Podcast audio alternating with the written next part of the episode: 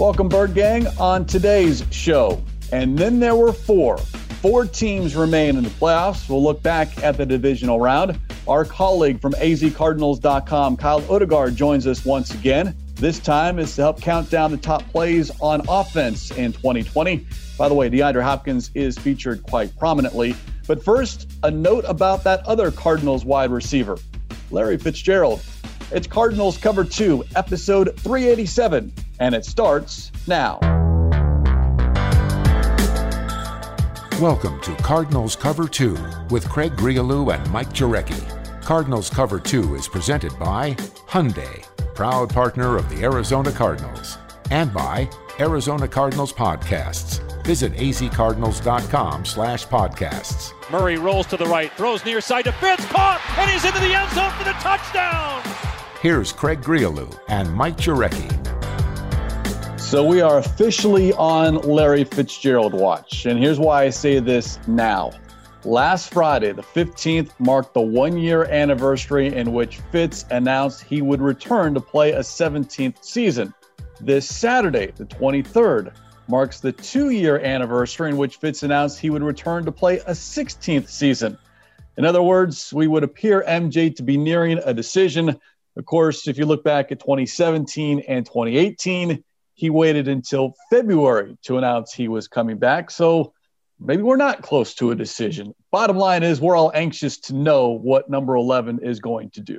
Yeah, and you know when when Cliff met with the media uh, after the uh, final game um, against the Rams the following day, he mentioned that Larry's going to take some time off. And you know, I, I have talked to Larry last week uh, on the phone, and he I don't think he's in any hurry. I think he's going to take his time.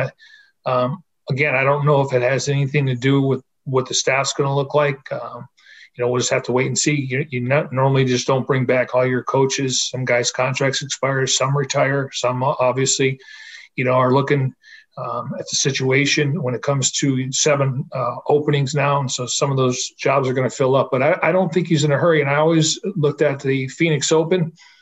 And then because, you know, when he was going on Radio Row, he always wanted, didn't want to have to answer that question. But he'll, I believe he'll be at the Super Bowl working for Westwood One with his good friend Jim Gray. And um, I, I, I, don't know if we're going to have a decision uh, between now and the Super Bowl, to be honest with you. I think he's going to let it play out.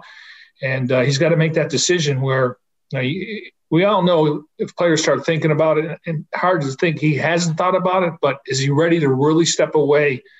And he'll miss the game. I mean, but we know that he set himself up for that second career, and uh, there's a lot of things he wants to do. But uh, I don't know. I, I, really don't think there's a time frame right now. I think it's just it's, it's an open date, and now could happen sooner rather than later. But I really think he's going to sit there and wait to see. You know, they do have a lot of free agents. We talked about that. He obviously doesn't have any decisions there.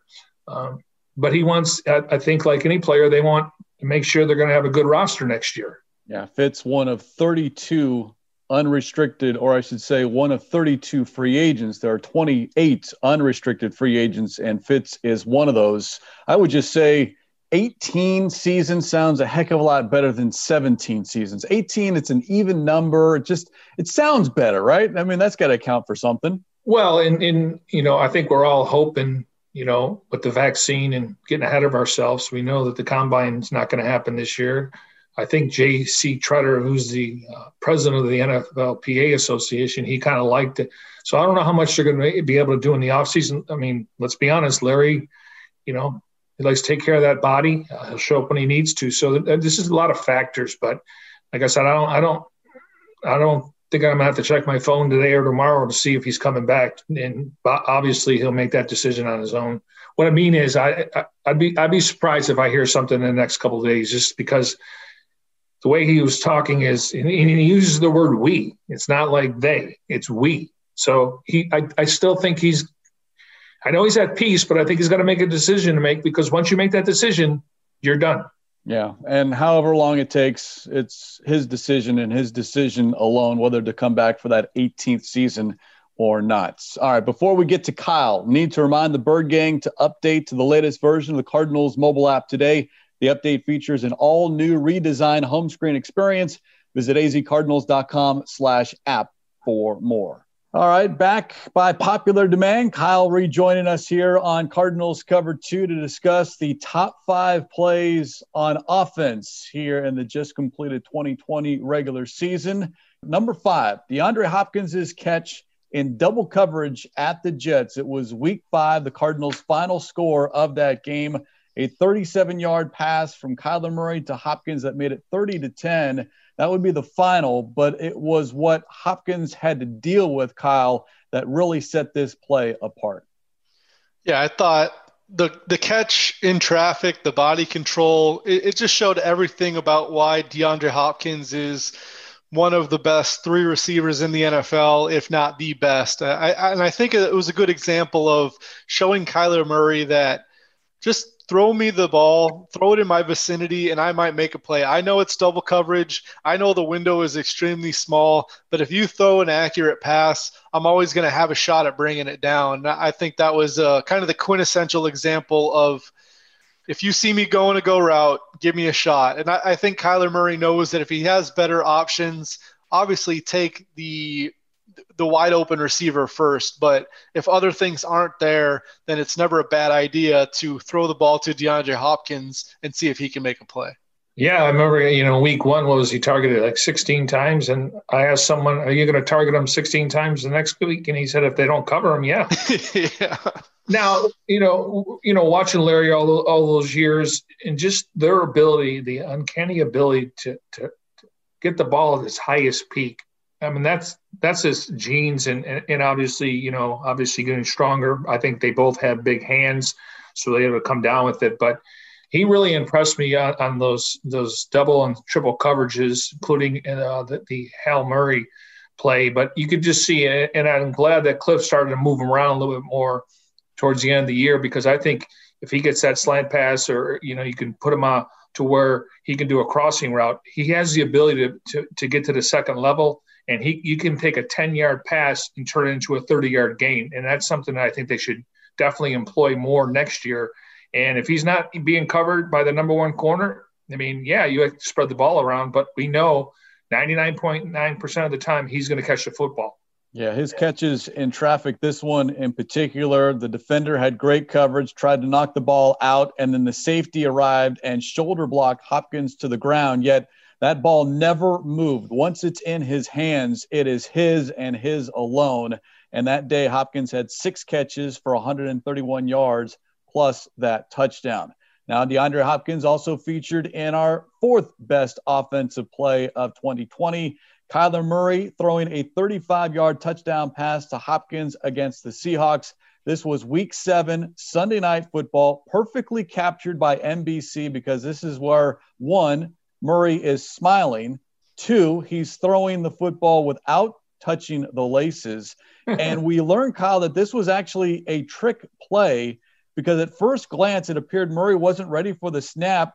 And there was some confusion on the offensive side. And that was the trick was to confuse the opposing defense because Kingsbury admitted later that he stole the play to kind of where you snap it, but the rest of the offense outside of quarterback and receiver aren't all on the same page. Yeah, I thought it was really interesting live when I saw it because one of the assistant coaches started waving his hands frantically and the receivers all looked over at him and then they yeah. snapped the ball. And you're right. At first it's thinking, okay, that was messed up, but you watch how quickly the guys got off the line after the snap. Then I started thinking maybe they did that on purpose where they pretended like they weren't ready. And then, yeah, somebody asked Cliff Kingsbury. He confirmed that they were trying to deke Seattle a little bit. And it was a, a really nice play because – they all acted like they weren't ready and then they yeah. all just got shot out of a cannon and, and, ran downfield and obviously it was best case scenario once again kyler murray to deandre hopkins for a big touchdown screaming down that left side another impressive catch and yeah i, I think the extra added sizzle to it was fun yeah. where you had the smile you had the no laces yeah. you had the trick play there were a lot of moving parts in this one that made it a, a super memorable play yeah, and I got to think the smile is a because the play worked, and then all of a sudden he's able to throw the ball down the field without the laces. So yeah, I, I think it's it, the sequence of that. I think that was for the smile, and this actually worked. And Kyle, uh, we don't know when it comes to Cliff Kingsbury uh, play sheet, but it sounds like he steals a lot of plays from a lot of different people. I mean, it, it's crazy, and, and he's not shy about it. He'll tell us, "I stole that from somebody else," and it's like, "Oh, this is good." Um, yeah, I, I, just want. I mean, I don't know if the whole playbook's like that. I mean, I think they all do it because if, if it's working, we know it's it's a copycat league. But he really says, "I stole that play from someone else." Yeah, and it's definitely not just NFL. I mean, he's he's yeah. grinding tape in college, and he was watching AAF tape and all sorts of different tape this off season during the during the quarantine. Um, but yeah, I think he he certainly does it, and he gives props to where it yeah. needs to be. But the one that sticks out to me when they ran the fourth and two, I believe it was against Washington, and kind of a triple option look with Chris Streveler. He said, "Yeah, I got that from Navy." Like a couple years ago, it's like you're watching Navy tape from 2016. Of course you are. yeah, we know Navy just lines up and runs the football, right? Yeah, yeah. however you find these plays, as long yeah. as they're successfully executed, that at the end of the day, that's all that matters. As we continue our countdown, the top five offensive plays of 2020, and at number three, once again, DeAndre Hopkins. This time it's Week 15 against the Eagles. The game-winning touchdown catch. Remember, the game is tied midway through the fourth quarter. It's third and two at the Philadelphia 20. Murray looks only in Hopkins's direction. It's a back shoulder throw Hopkins catches it with two hands and hangs on as the defender pushes him to the ground. Once again, an example of those strong hands. We all marvel at what Larry Fitzgerald is able to do with his two mitts. Well, he's got some competition in that locker room because Hopkins, uh, I'm not going to say who has the better hands, but Hopkins is certainly at his equal. Yeah, no doubt. And obviously, this is a very uh, D Hop centric list because of all the great plays he made. And this one was kind of a marriage of really impressive individual play and also the time of the game where that ended up being a game winning touchdown pass against the Eagles, where at that point the Cardinals were in good position to make the playoffs. And if they lost, they would have been in trouble quite a bit. So just a very important play for the season. And I, I, I know on that play, a couple of the Eagles defenders started waving incomplete because they just thought, with all the traffic and with how high degree of difficulty that catch was, they figured he dropped it. And then you watch the replay and he just sucked it in like a vacuum. Like the ball just comes and he brings it in like no problem. And and the ball didn't bobble like like you mentioned earlier with the one against the Jets. It's yeah. it's incredible the way that DeAndre Hopkins catches those balls and and just holds them so tightly and his hands are so big that he really just sucks them up. And that was a, a big play and a very impressive one that eventually gave the cardinals the win. Yeah and going into that game you know we thought oh jalen hurts first road start kind of like tua. And the next thing you know that he was running around he was finding guys. I'm like this game should be this yep. close you know? And we, and we talked about that front four and that front seven um, obviously, they had some issues in the secondary, but that was a game where you're thinking the Cardinals should run away with this but it was a lot closer. So uh, that's what it means when you get your five star players when the game's on the line to make a play. And he did that. And he's done that pretty much out his career, you know, even when he was in Houston. Now, there was another catch in this game that I had included in my top five plays of 2020, did not make the final list. And that was Larry Fitzgerald's touchdown catch against the Eagles. And I included it for two reasons, gentlemen. One, because it's Fitz, and it was his only touchdown catch of the season. And then two, the degree of difficulty with the defender in his way and trying. I don't even know if Fitz actually saw the ball all the way into his hands, but the way he contorted his body and then fell down to make sure he got inbounds to make that catch. So I included that in my top five. It didn't make the overall top five, but as we're talking about this Eagles contest, I did want to make mention of that particular play because I certainly in addition to giving some Fitz some recognition, certainly didn't want to put Hopkins in every single one of my top five plays. Yeah, I, I also had that as number five. Uh, the Fitz, and, and, again, it was interesting to where you know the defenders got his back to him, and Larry's basically got his arms around him, and then he's able to you know get his butt down, stay in bounds, and you know it was a good catch, but it was number five for me when I turned my list in. And like you said, Craig, he Larry Fitzgerald at this point in his career isn't separating the same way that DeAndre Hopkins does. When it, when it comes to clear yep. catching ability, I mean, he's still right there with him. You you throw the ball anywhere in Larry Fitzgerald's vicinity, and he's going to have a chance of bringing it down. I thought that catch was a great example of it, where it was definitely in traffic. Yep. It was a, a tough throw, a good throw by Kyler Murray as well. So yeah, that that one definitely got a lot of votes as well. It was right on the precipice, but all the uh, all the D Hop highlights beat him out. Well, and, and and then during that week of practice, I think it was Chase that told Kyler he hasn't had a touchdown pass this year yet, and so it, it sounds like they, they were going to make it happen. Now you can't force it, but I'm glad he was able to get his uh, touchdown before the season was over. All right, we continue our countdown here. In at number two, it is the only non DeAndre Hopkins play of the five best plays of the season, and that is Christian Kirk's 80 yard touchdown catch against the Cowboys. Week six, Monday Night Football. And this is where we learned about quick hands, where you don't reach your arms out into the last second so you can maintain your balance and run after the catch. It was a one play drive, it was a thing of beauty. We'd all been talking about the number of deep shots. You got to stretch the field. Well, Kirk, who doesn't have great speed, was able to stretch the field because there was not a defender within five yards of him on that reception. I thought that was a tremendous individual play by Christian Kirk. Uh, it, Kyler Murray there was one game all year where he was a little bit inaccurate, and it was that Dallas game, especially early on. Yeah. He was probably amped up because he was in his hometown.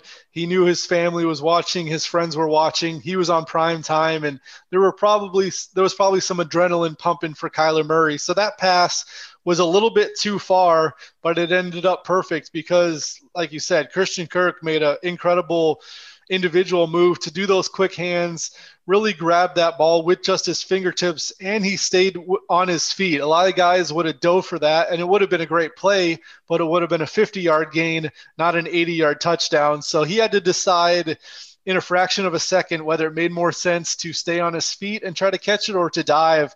And it just worked out perfectly where he grabbed it, kept his stride, ran for a touchdown, and the Cardinals obviously won that game easily, but it was it was a little yeah. bit nip and tuck early in the first half where they needed to pull away, and that that play seemed like it really gave the Cardinals what they needed to get away from the Cowboys and turned into a rout.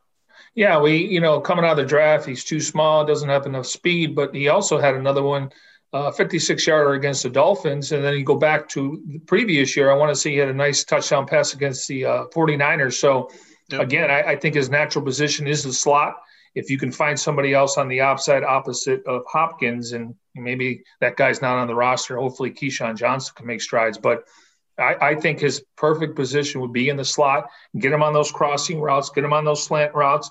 We know we see bubble screens, which I think are more extended run plays, but he's shown the ability uh, to get past the defensive backs, and maybe they're thinking he's going to cut off a route.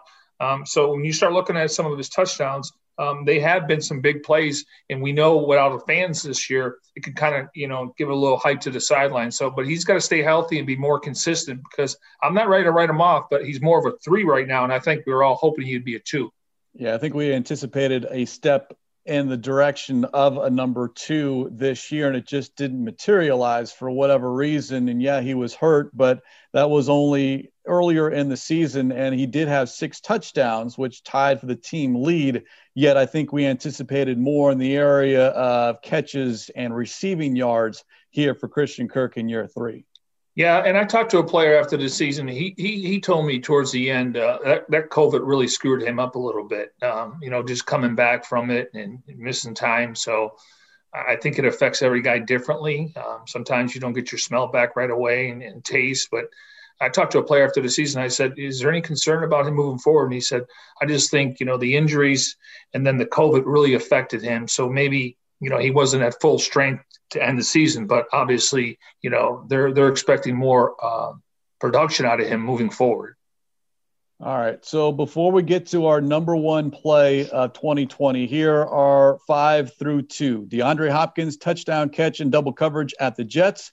Kyler Murray smiles as he throws a 35 yard touchdown to DeAndre Hopkins against the Seahawks on Sunday Night Football. Hopkins game winning touchdown catch against the Eagles. Christian Kirk's 80 yard touchdown catch against the Cowboys on Monday Night Football. Kyle, without giving it away, was there any other votes other than what we are about to talk about here in 2020 when it comes to the number one offensive play this past season? When a play is probably the top play in the entire NFL for a season, it's not going to get any vote other than number one. So it was unanimous that uh, the number one offensive play of the year was the Hail Murray. All right, before we get into it, how many are on our panel? Uh, there were probably 15 people that voted. Okay, so not nobody was in left field at all. Nope. Good. How could you be? I know. Did you know some? Uh, well, you know. I know. There's always one, but in this yeah. case, no. I mean, was... they had a lot of good plays, but that's going to be hard to top, and it wouldn't surprise me if it's not the play of the year. I mean, I mean that. Yeah. Week ten, the Bills had just scored with 34 seconds left to take a 30 to 26 lead. The game was over. Listening to Pasch and Wolfley on the broadcast, lamenting another missed opportunity. Cardinals, though, get the ball at the 25 yard line, 34 seconds to go. They do have two timeouts. Murray completes three straight passes to the Buffalo 43. 11 seconds to go time for possibly two plays, maybe three. And that's important here because if you listen to the post game, what the Bills were saying, they were not expecting a Hail Mary there. They were expecting a shorter throw to set up maybe one toss into the end zone. But because Murray scrambled, and took more time off. He drops back, scrambles, eludes the rush, gets pressured, throws from the ball from midfield, and he said he only saw Hopkins downfield. Well, there were three defenders in the area. Hopkins jumps up, high points it, catches the ball with two seconds left to go on the clock. Might be the picture of the year as far as Hopkins's gloves surrounded by the Buffalo Bills defenders. And the Cardinals win 32 to 30. And it certainly was one of the highlight plays, not only of the Arizona Cardinals, but the entire National Football League. My favorite quote uh, from the play afterward was DJ Humphries when he was oh. saying that he felt like it was a Hail Mary, the only Hail Mary he's ever seen that wasn't luck. He, he felt like, you know, the throw wasn't exactly like this moon shot where you're just hoping that it bounces around and your guy gets it. Like he saw DeAndre Hopkins and he kind of threw it without an arc. It was just meant for DeAndre yeah. Hopkins and – Hopkins felt like, yeah, there's three defenders here, but I'm going to catch this ball, and he did. He, you know, a better catch by I is also seared into my memory from that. um, but it was it was an incredible play, I think, for both of those guys, where we we all remember the catch, but to me, the ability by Kyler Murray to get out of the pocket and run opposite his natural way, yeah. throw it against his body, yeah. perfectly accurate on a line. Like that, that throw was incredible. I don't think more than two or three other quarterbacks in the NFL can do that. I think Patrick Mahomes can do it. Aaron Rodgers can do it. Probably Russell Wilson and Josh Allen. But beyond that, I don't know how many how many quarterbacks have the combination of mobility and arm strength and arm accuracy to make that throw. And I thought it was a fantastic throw. And yeah, just to, just looking back, like what that meant for the season. Clearly, that was the peak of the year where you make that play. You're six and three. You're leading the NFC West. Everything was going so well, and if you stop the season there, it's one of the best seasons in Cardinals history because of the way that happened obviously it, it, it kind of went down from there but uh, snapshot in time, the DeAndre Hopkins Hail Murray catch is just unforgettable. Yeah, and you know when you when you look at it, um, we started it a little. Just we stirred it up a little bit, uh, Kyle, because we threw it out there. Was it a better catch or a better throw? And there's no wrong answer. Yeah, because I mean Murray I mean, Hop has to run that route, and then obviously, you know, you can see he's putting his hand up. But Murray's getting flush out of the pocket. He's almost to the sidelines, and, he, and like you said, it wasn't a moonshot. It was a, a throw that he thought he was, you know, going to be able to throw it. So, who, who, would you give the edge to? I say throw. I, I thought. You know, hey, this is trifecta. we all say throw. Yeah. Yeah. Yeah. Yeah. I mean. Yeah. And it's it's hard doing that because of I know you catch a pass from three in front of three yes. guys from yeah. 50 yards out to time your jump perfectly is not easy to do to not get that ball rattled out is so hard to do so it was an absolutely incredible catch from DeAndre Hopkins but I think the degree of difficulty on the throw was harder and I think what Kyler Murray did on that play was just special And the Bills learned from them because last week they, they actually actually knocked the ball down. Yeah. Because Micah Hyde came kind of in late, and I'm sure that's the what you're taught now. It's hard to uh, you know duplicate in practice because you don't want anybody getting injured. But the fact is that you know the throw, but you know, know, the fact that he had three guys draped on him, he had the highest peak when the ball was was at his highest peak, and he was able to come down to, as Craig mentioned, the gloves, and then just him holding the ball on the ground. It was just like he caught it. I think that's what passed. He caught it. So yeah, yeah, that that this, this is a great moment. But give props to both guys. Uh, because that you know they went on a losing streak after that, and everyone said if you didn't get the hail mary, you'd be on a longer losing streak.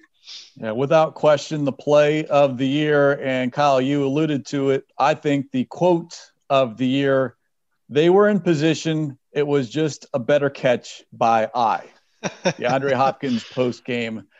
The man is amazing on the field and certainly has given us some great material off the field as well. And at the end of the day, who cares if he practices? But that's a different story for another time here on Cardinals Cover 2, presented by Hyundai, proud partner of the Arizona Cardinals. One other note as far as plays that I had included that didn't make it, and it was more so because, well, there was just a lot of DeAndre Hopkins on here, and for good reason. But I kind of like to spread things around a little bit. That's why I included the Fitz catch against the Eagles.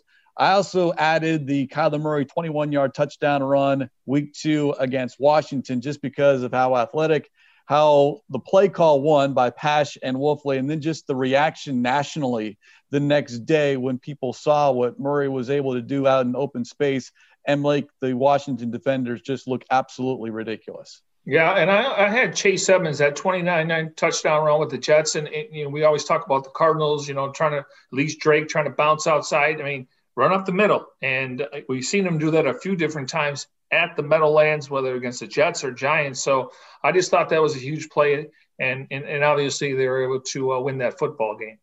And one of the best plays that didn't count this season was I think it was a holding call that brought it back, but Kyler Murray running for a touchdown when he kind of did the uh, skip to my Lou against the defender. I think it was Washington, and he, yeah. he just uh, that that just encapsulated how he can toy with defenders. This is a quarterback that is just doing this sort of thing in the open field against a defensive back when no other quarterback besides Lamar Jackson can do that sort of thing. So, yeah, we didn't really get uh, Kyler Murray's mobility into the top five plays, but clearly that was such a critical component of what the Cardinals do on offense. Yeah, and when he was, you know, had put up MVP numbers, I mean, he was making grown men look silly on the football field, and I think yep. that Larry said he's probably the most dynamic player in the NFL because of the dual threat. But he, he grown men making them look silly, and that's that's what we talked about after that game.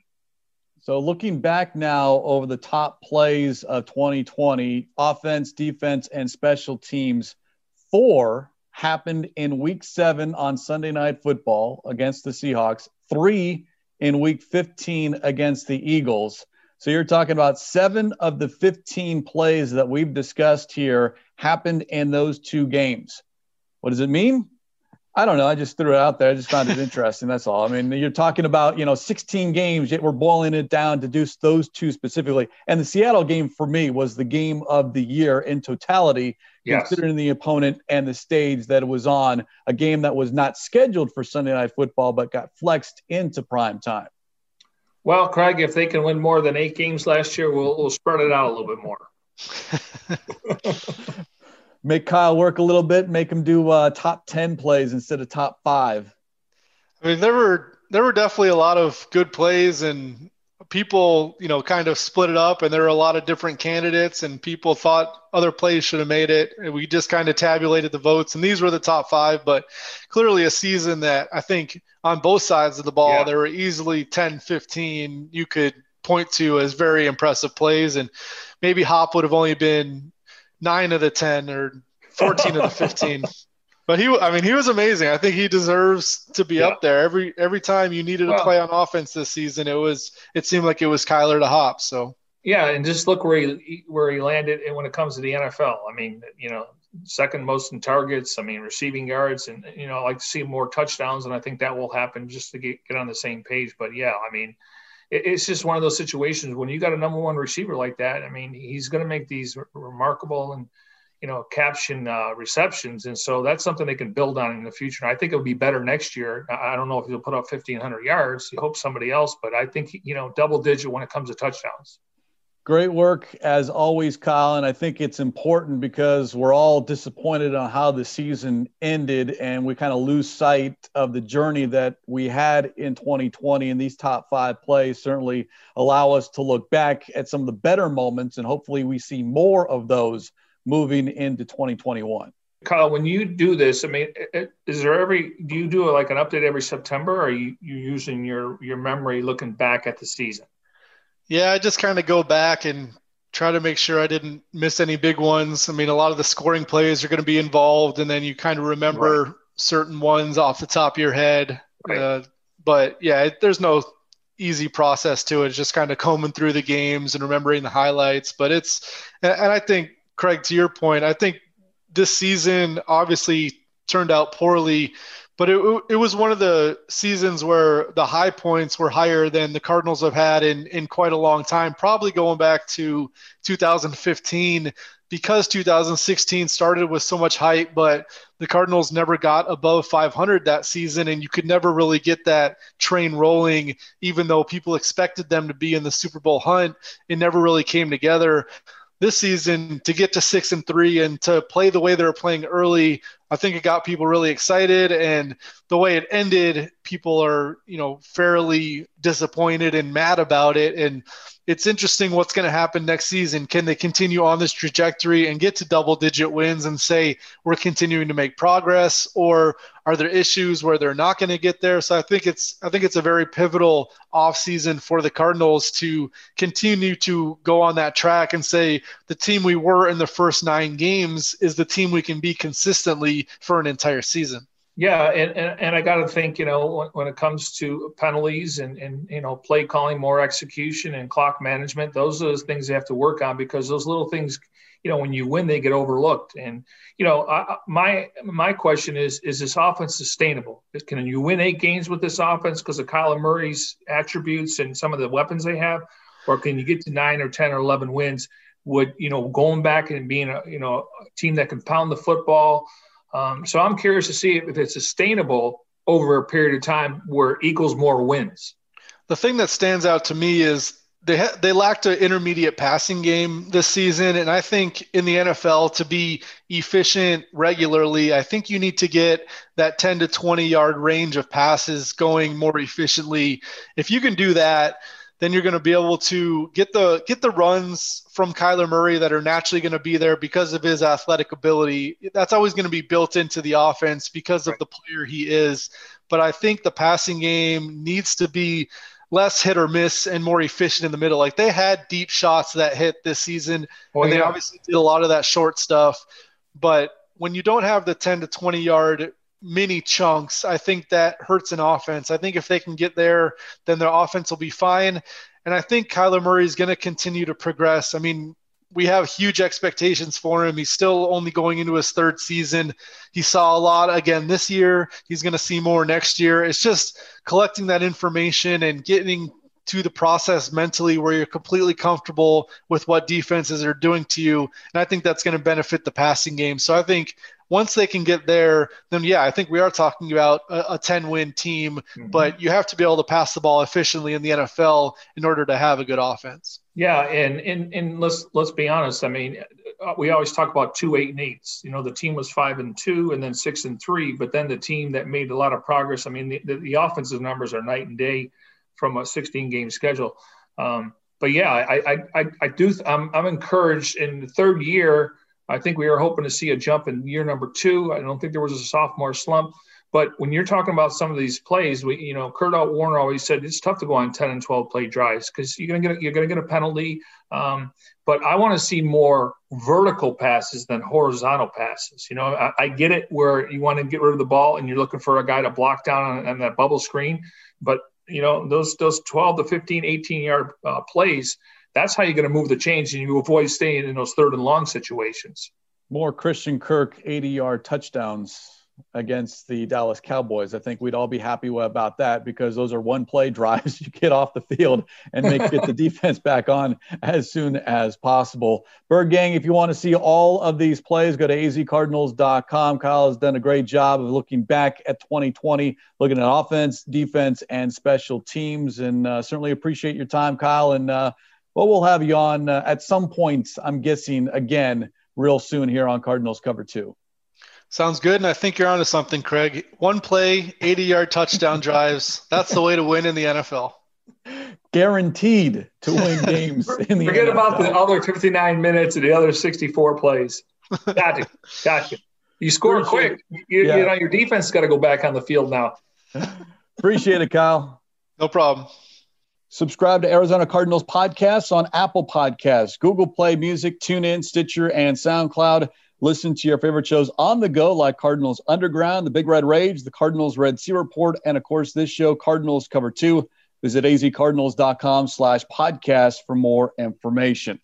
All right, let's talk playoffs. MJ, the divisional round. We now have four teams left in this 2020 postseason, obviously here in 2021. But let's begin in the NFC and begin with the fact that the NFC West has officially been eliminated completely as the Rams lost on Saturday to the Green Bay Packers 32 to 18. And we talked about this late last week. The storyline number one offense against number one defense. And in this case, with all apologies to Bertrand Berry, the offense proved to be not just a little bit, a lot better than that Rams defense. As Green Bay had 484 yards of offense, the most allowed by the Rams this season, with 188 yards on the ground. Yeah, and and you you, know we think Aaron Donald's uh you know he's he's not human. I think he only may have played 54% of the snaps, and you're watching the game and he's not out there. And give him credit for playing. He did have a device on where it can protect the ribs, but it's more cartilage, so that, that's not going to help you when you get in that push in the middle. But um, they got out to a 16 to three lead. Um, and then all of a sudden, you know, you look at their 28 first downs, they're eight for 12 on third down, which is close to 67%. They possess the ball for 36 minutes. Um, you know, you look at it, and, and, and clearly the Rams wanted to run the football. And Cam Akers did get to 90 yards, and, and they did rush for 96. However, they gave up 188 yards. And as you mentioned, you know, uh, Davante Adams, he's just a matchup issue. He didn't go over 100 yards, but he did have a touchdown. Lazard had a touchdown, and Aaron Rodgers, if you're open, he's going to throw it to you. So um, we thought, can the Rams uh, stay in the game, keeping keeping the game close? And I just didn't think they can score enough points.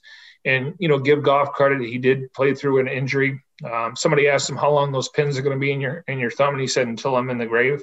Yeah. Like they're not coming out. Um, so that's interesting. But yeah, I you know, be interesting to see is Goff the starting quarterback next year. Um, they got some decisions to make. Clearly, he does you know, for the most part, he's got a good win loss record in the regular season. Now, can he get you to that next level? And I think that's the question. If you're Les Snead and Sean McVay. Yeah, Goff sacked four times, but it was just too much of that Packers offense. They scored on each of their first five possessions, and you bring up Aaron Rodgers, 296 yards and two touchdowns, plus rushed for a touchdown as well. And if the Rams could have kept the game close, then you don't need to get to that 32 point mark. But I think anything over 25, and I think the Rams were not going to be able to get by. Forget the fact that it was on the road and a little cold. I just think that you needed to be able to hold down that Packers offense as opposed to if you're Goff and that Rams offense get the ball into the end zone a lot of times. I just didn't think that they were going to be able to do that against Green Bay's defense. But if the Rams defense could have held up its end, then maybe we might have seen the Rams advance the NFC championship game. Yeah, according to the game summary, 35 degrees humidity was 69%, wind chill 26, 13 miles an hour. And we're going to get into the AFC game because that seemed like a tornado, uh, at least when the flags were blown in Buffalo. All right. So Green Bay hosting the title game for the first time since 2007. That NFC championship game will uh, be the first game on Sunday, 105, and the Packers will host the Buccaneers, who defeated the Saints 30 to 20. More defense here as Tampa Bay converted three of four Saints turnovers into touchdowns. Devin White, the big game 11 tackles, a tackle for loss, a quarterback hit, a pass breakup, a fumble recovery, and an interception. Defense is the story, but the storyline going in was Brady and Brees. Neither one played particularly well. Brady a little bit better. His team won, didn't turn the ball over. But Drew Brees, in what we think is his final game in a Saints uniform and maybe in an NFL uniform period, had three interceptions and his last pass attempt, an interception. Yeah, you hate to go out like that. And, and you know, I I picked the Saints in this game just because I thought they were battle tested and uh, they've been on, knocking on the door. But you know, give Todd Bowles and you know the uh, uh, the defense of the Buccaneers. I mean, Devin White was a fifth overall pick in the draft, so you could see the upside there. Um, you know, they definitely missed him. Kevin Minter was in there, but what I'm shocked is Michael Thomas targeted four times, zero yards. I know he missed a lot of time this year, but when you just look at the weapons they have in team, you know, Brees, meaning he can make the throws, and then you throw in Kamara, and you know he had 85 yards rushing, but nothing to where you know he did have a couple uh, receptions for 20 yards, but um, and then you throw in Mike Thomas, you, you you have like one of the best at each position there. And the fact is, they only can muster 20 points, but the turnovers, turnovers that I mean, when you when you turn the ball over, we know, you know, I was I was listening to the Sirius radio this morning, and they were like, turnovers are bad any week, but when you get to the postseason, we always talk to get magnified because you know teams get a little more conservative in the second half if they got a lead. Um, but I, I, you know, hopefully for Brees, it was it was interesting to see that um, video of, of, Drew Brees and Tom Brady on the field, and you know, one's going to go to the, the next round, and the other guy's going to throw footballs to his kids and he does have a job waiting for him. I don't know if he wants to go out like this, but he's, I think he's been thinking about it the last couple years. And, and, I threw this out there last night. I think Jameis Winston will be the starting quarterback next year. I think Taysom Hill is still what they want him to be. And, uh, but I do think uh, Winston being in that system now, somebody can money whip him, but I, I do get the impression that they really like him and he got a chance to come in and run a gadget play. Um, so I, I think, I think they're in good hands. And if Taysom Hill has to play um, in a pinch, then he can do it. But I, I, think they want to use him as a utility guy. And then Winston, you know, he did have the 30 touchdowns, 30 interceptions. I mean, he, you can't have those in December and January, but they have more talent than maybe he had in, in uh, Tampa. Now, he did have Evans and Godwin. Uh, but again, uh, you know, Fournette, he, he was kind of the guy yesterday. There, he, he led the team in receptions. I mean, so – um, Antonio Brown, one catch for 10 yards. And, and Mike Evans, what a matchup there. He only had one catch for three yards, and it was a touchdown. It was pretty dominant. And when you talk about those turnovers, it was what the Bucs defense did returning yep. those takeaways, whether it was a fumble recovery or the interceptions, as far as the run back, because then all of a sudden you're setting up your offense with short fields. And that's why, I mean, Brady's numbers not great, yet he was able to find ways to get into the end zone, whether his own rushing touchdown or passing touchdowns. And now Brady in the conference championship game for the 14th time. Second closest, Joe Montana, seven. Brady has doubled his nearest competitor. Yeah, and that's why he's playing until he's, he's what 42 or 43 right now. 43. 43. So I mean, Jerry Rice played 20 years, and that's why I don't, you know, I don't think Larry can catch him. I know he can't, even if he does play another year. Yeah, Drew Brees, 134 yards, three interceptions, quarterback rating 38-1. Brady, 199 yards. He was sacked once, two touchdowns, quarterback rating right around 93. Um, but again, um, Cameron Brate stepped up. I know teams are put Gronk only had one catch, so they're gonna they're gonna have to score more points if they're gonna be in that Packers game. And you, you talk about a team that plays in the South going to Green Bay in the month of uh, January. Um, I don't know if weather will play a factor, but I think it will play a role. Uh, and we know that Brady's played in a lot of cold games in New England throughout the postseason, so I don't know if that will be a factor. But uh, just taking a team from the South, not that they play indoors, but they play outdoors, but it, be, it can be hot and humid there. So we'll see. Maybe they. I usually think you go on on a Friday. Maybe with COVID, maybe it's a Saturday because you, you got all the media sessions to go through. Uh, but I definitely am looking forward to this game because, you know, Aaron Rodgers only has one. One. And two would look good considering he's going to play for five, six more years and the way he takes care of his body. So um, yeah, it's I mean both games are going to be entertaining.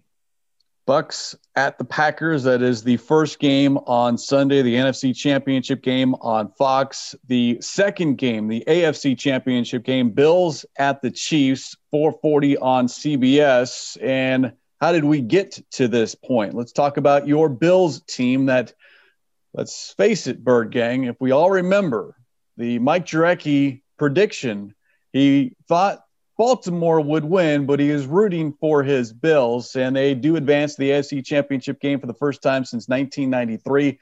They beat the Ravens 17 to 3.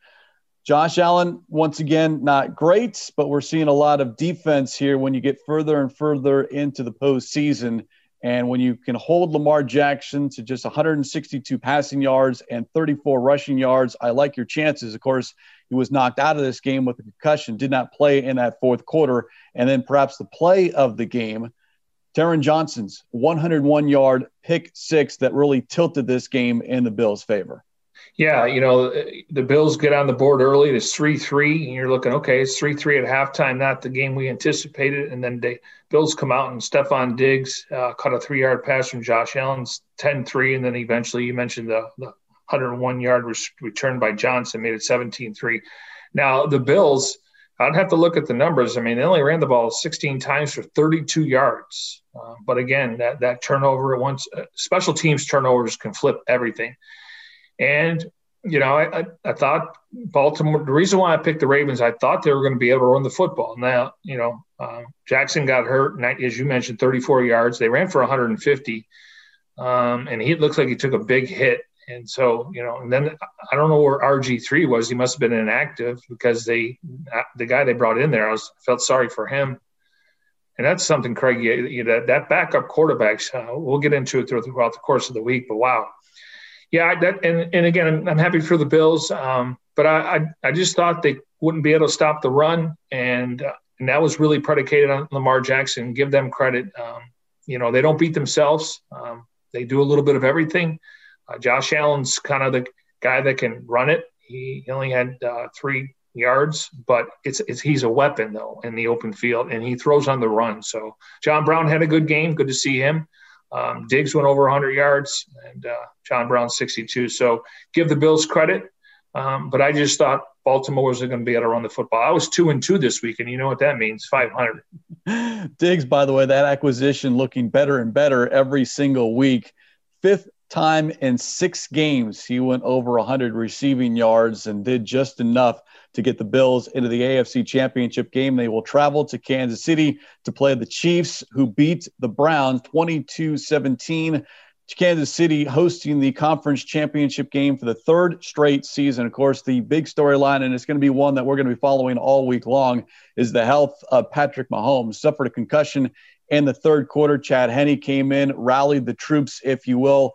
More on that in a moment. But the latest on Mahomes is, according to Andy Reid, quote, feeling pretty good. And the fact, I'll give you two points why I think it is likely, more than likely, that Mahomes will play this weekend. One, he sprinted down the tunnel into the locker room after he left that ball game. And then afterwards, he tweeted, hashtag anything is possible, which I thought was phenomenal and then responded to a tweet from Mack Wilson, who was the one who hit Mahomes with quote, all good, brother, exclamation point.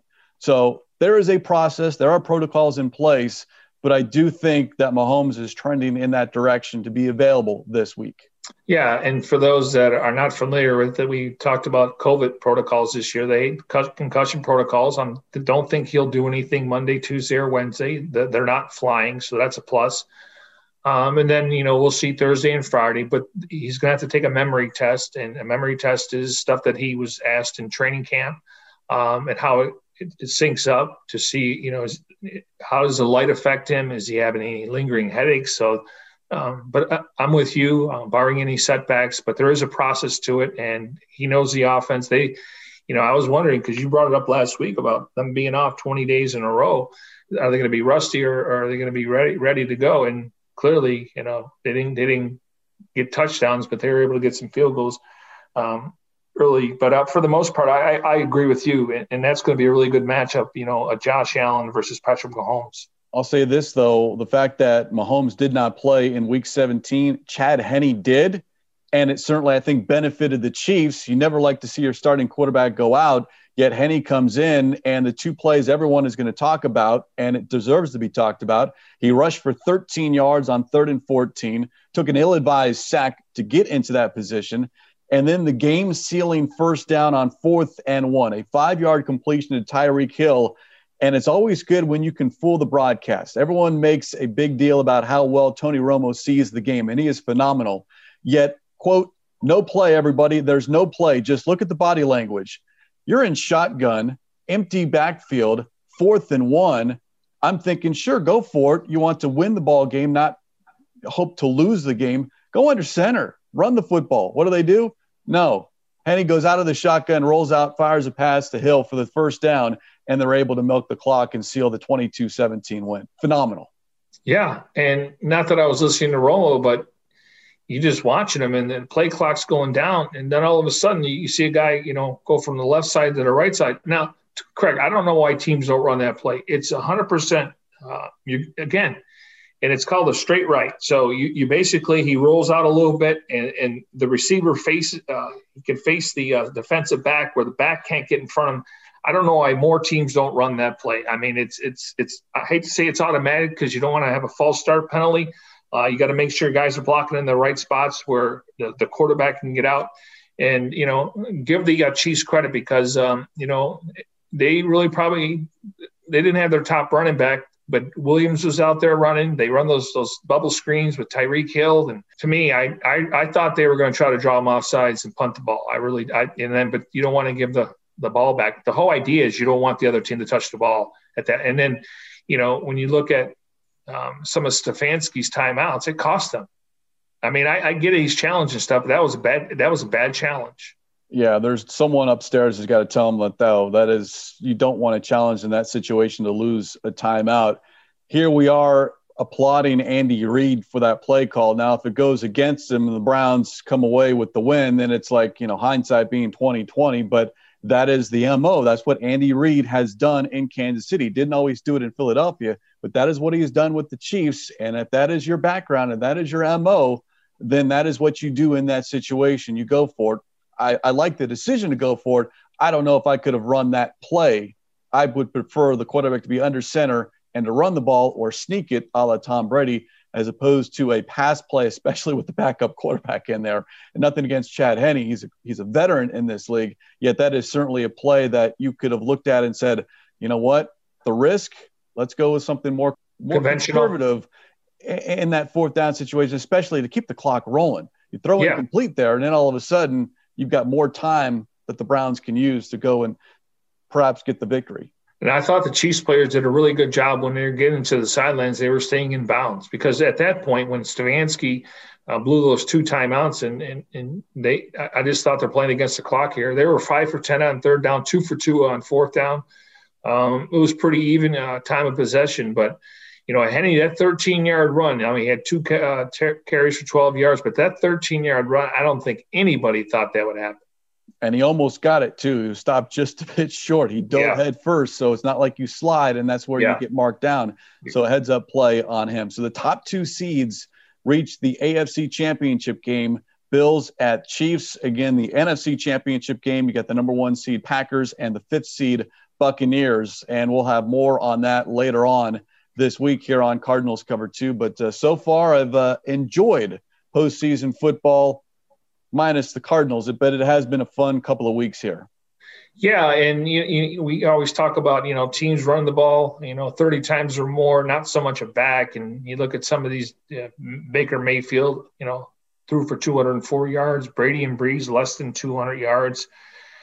And again, once you get to the postseason, it's different. And, you know, every possession counts. And when you get a defensive pick six or you get a kickoff return for touchdown, it just flips it. And so um, it's it, it, to me, I, I, always said it gets magnified in the playoffs. There's, it's never good to turn the ball over in the regular season, but when here, it you got everyone watching and it gets magnified. Can they overcome this? And you know, you know, if Lamar Jackson doesn't go out of that game, I don't know if they win though because they, they were containing him. And you know, if you're Baltimore, get him some receivers. I mean, besides Hollywood Brown and Mark Andrews, what weapons does he have? Get him some receivers. I mean, that, you're wasting him right there. And listen, I think he's made improvements from making decisions inside the pocket. But when you make him one dimensional, he's got to make tight throws, and some of those guys are not getting open. So get him some weapons. And uh, I, I like Baltimore's defense. That's why I was I thought they would be able to shut down Buffalo's run game, but clearly um, Buffalo doesn't make mistakes. They don't beat themselves, and they play complementary football, and that's I think everyone's aiming for.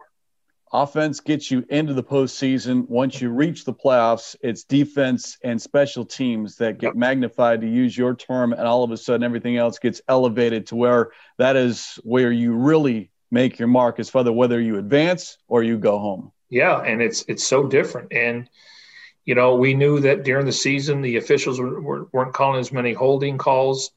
Um, but penalties, some of these dumb penalties these teams had, and then analytics played a role with Frank Reich and uh, Mike Vrabel. Um, you know, but they've been consistent throughout the season about going for it on fourth down. It doesn't work.